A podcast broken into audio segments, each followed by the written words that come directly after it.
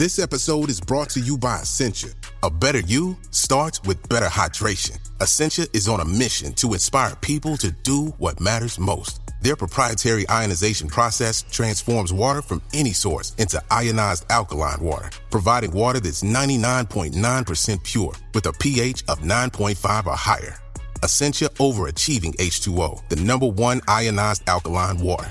Shop now. This episode is brought to you by Smartfood Popcorn. Some decisions aren't the best, like skipping ahead in your favorite podcast. Think of all the banter you'll miss, the lore in the making. Luckily, Smartfood Popcorn is a no brainer. Deliciously tasty and available in a variety of fun flavors. It's a smart decision every time. Smartfood. Add smart. To learn more, visit smartfood.com. Atlassian software like Jira, Confluence, and Trello help power global collaboration for all teams so they can accomplish everything that's impossible alone. Because individually we're great, but together we're so much better. That's why millions of teams around the world, including 75% of the Fortune 500, trust Atlassian software. Learn how to unleash the potential of your team at Atlassian.com. That's A T L A S S I A N.com. Atlassian. 18 years from tonight, Grant Gill will become a comedy legend when he totally kills it at his improv class's graduation performance. Knees will be slapped. Hilarity will ensue. That's why he's already keeping himself in shape and razor sharp today with wellness tips and tools from AARP to help make sure his health lives as long as he does. Because the younger you are, the more you need AARP. Learn more at aarp.org slash healthy living.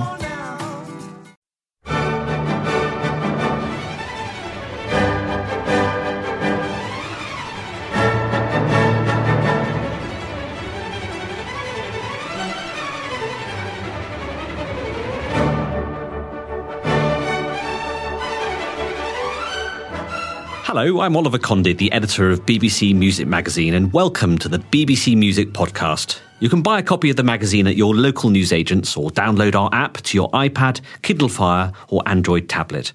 And for the latest music news and more, head to our website at classical-music.com. This week, we've gathered together members of the BBC Music Magazine team for First Listen, a monthly slot where members of the magazine team chat about and rate an important new release. So, with me in the BBC Music Studio today, uh, Jeremy Pound, the deputy editor, Rebecca Franks, our reviews editor, and Rosie Pentreath, our online editor and staff writer. Hello. Hello.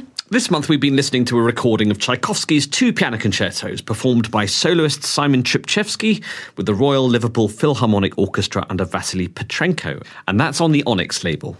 So, is this new recording a romantic triumph, or like the premiere of the first concerto back in 1875, something of a disappointment?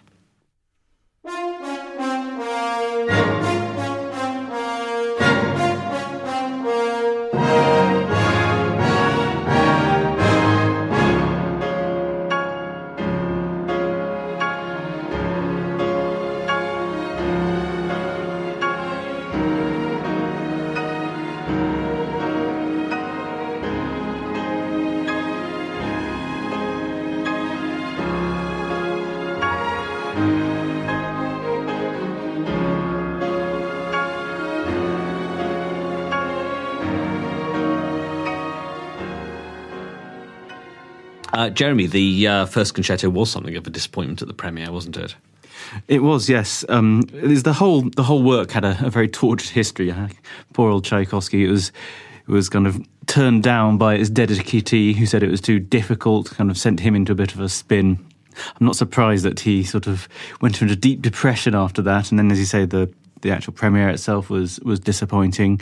Um, but like a lot of the great works, it kind of found its place over time, and eventually, actually, Rubinstein himself admitted it was a it was a great work. So it was it was. Um, I think Tchaikovsky eventually won over. Mm. I'm not so sure about the great work, though. I think it's uh, the first theme comes in once, and then is played again, and then is never heard again.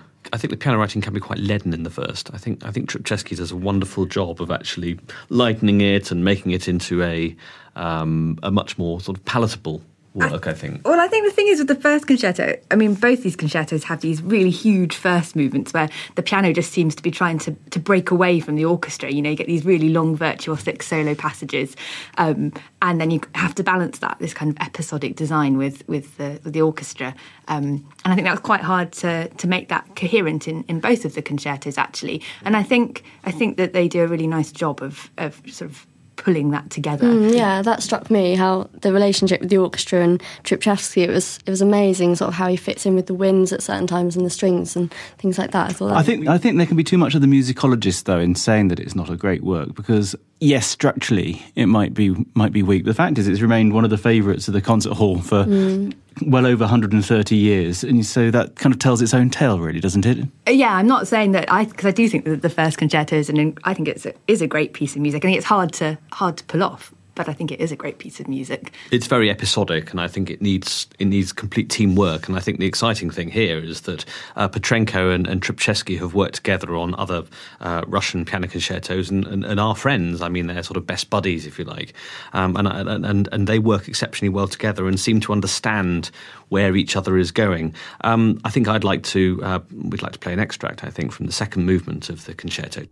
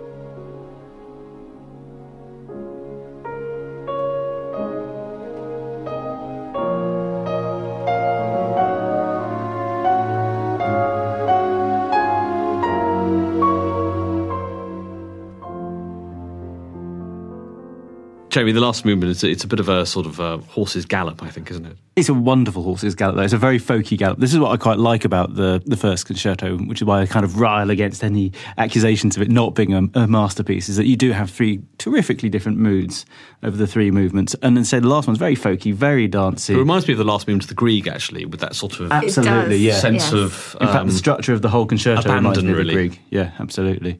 I love it. Yes, you've got that. Yes, you do have that main theme at the beginning, which is, I suppose, it was a, a way of thinking in those days. Really, the, the, the, the piano introducing everything.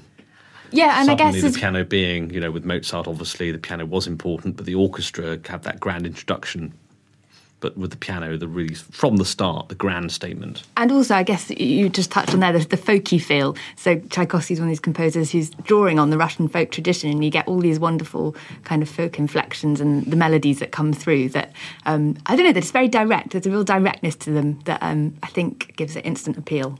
And as you say, if you've got a player like Trpceski who can really make it dance, then it really really pays off. And he does, I think. I really think he does. Um, I think we'll hear, we'll hear an extract from this Allegro con fuoco from the concerto number one.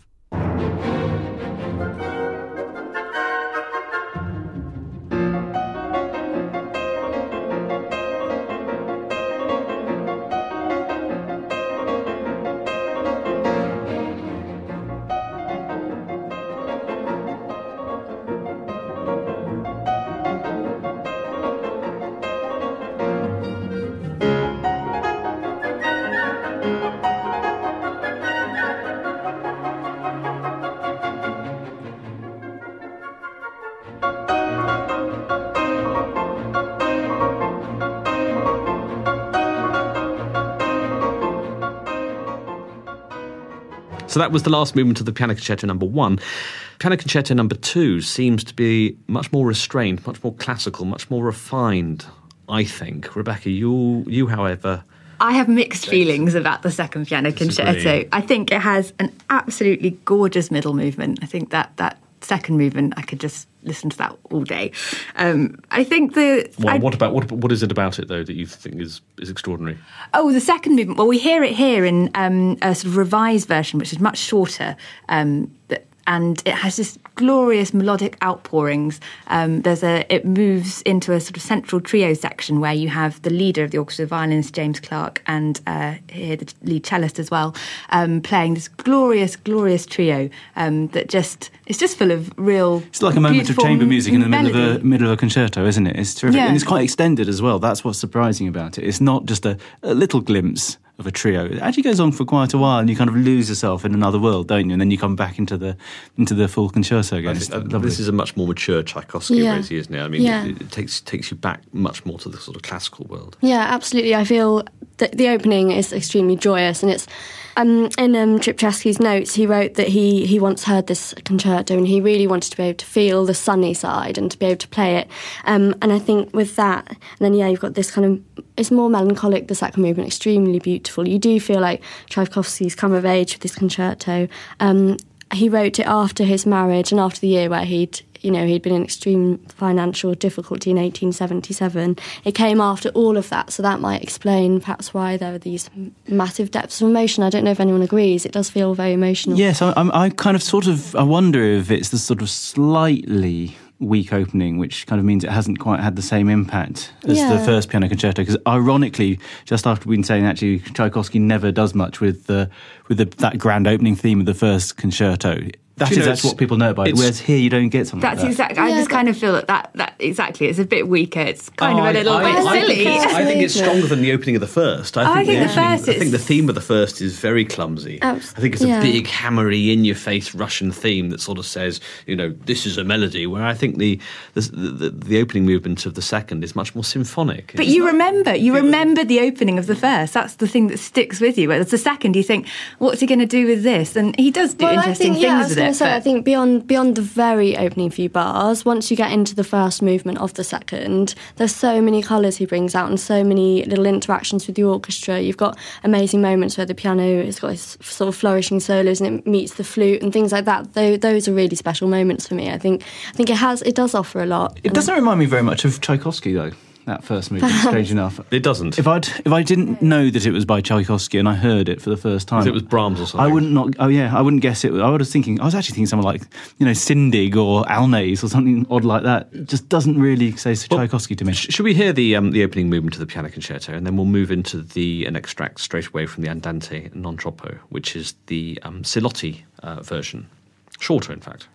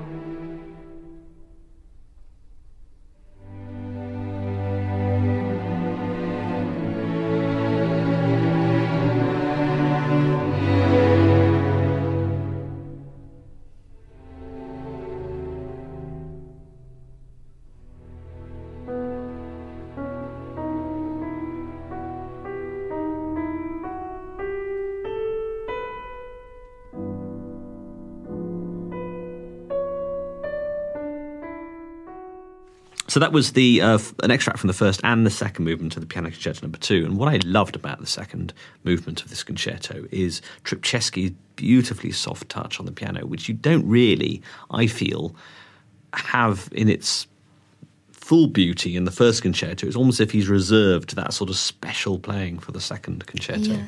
It's almost as if he feels he, he's more fond of this concerto. Yeah, I think you can. I was going to say that comes across that he really does love love the second concerto. I think it makes it a special find.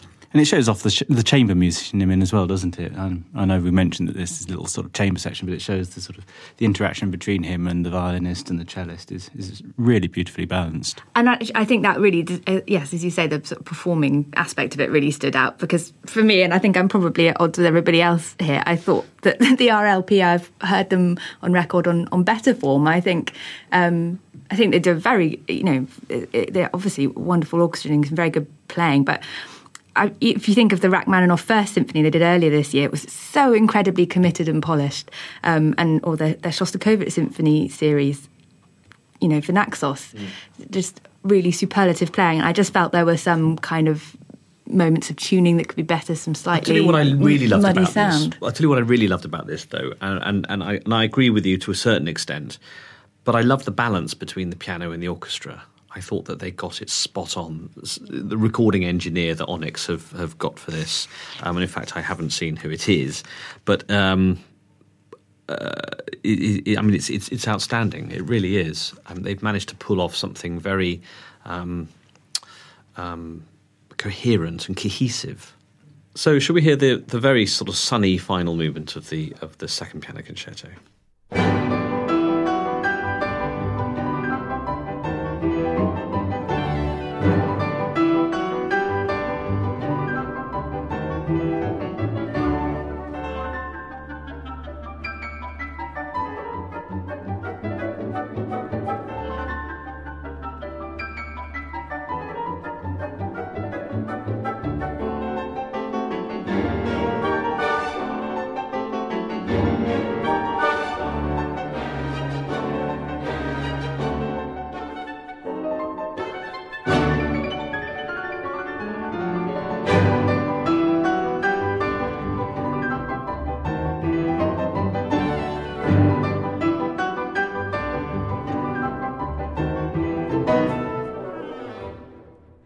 Was the final movements of the second piano concerto.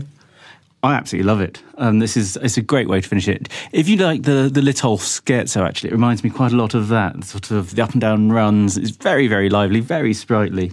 Um, it's probably not his most sophisticated bit of writing, but if it doesn't put you in a good mood, I don't know what will. So scores on the doors, please, um, Jeremy.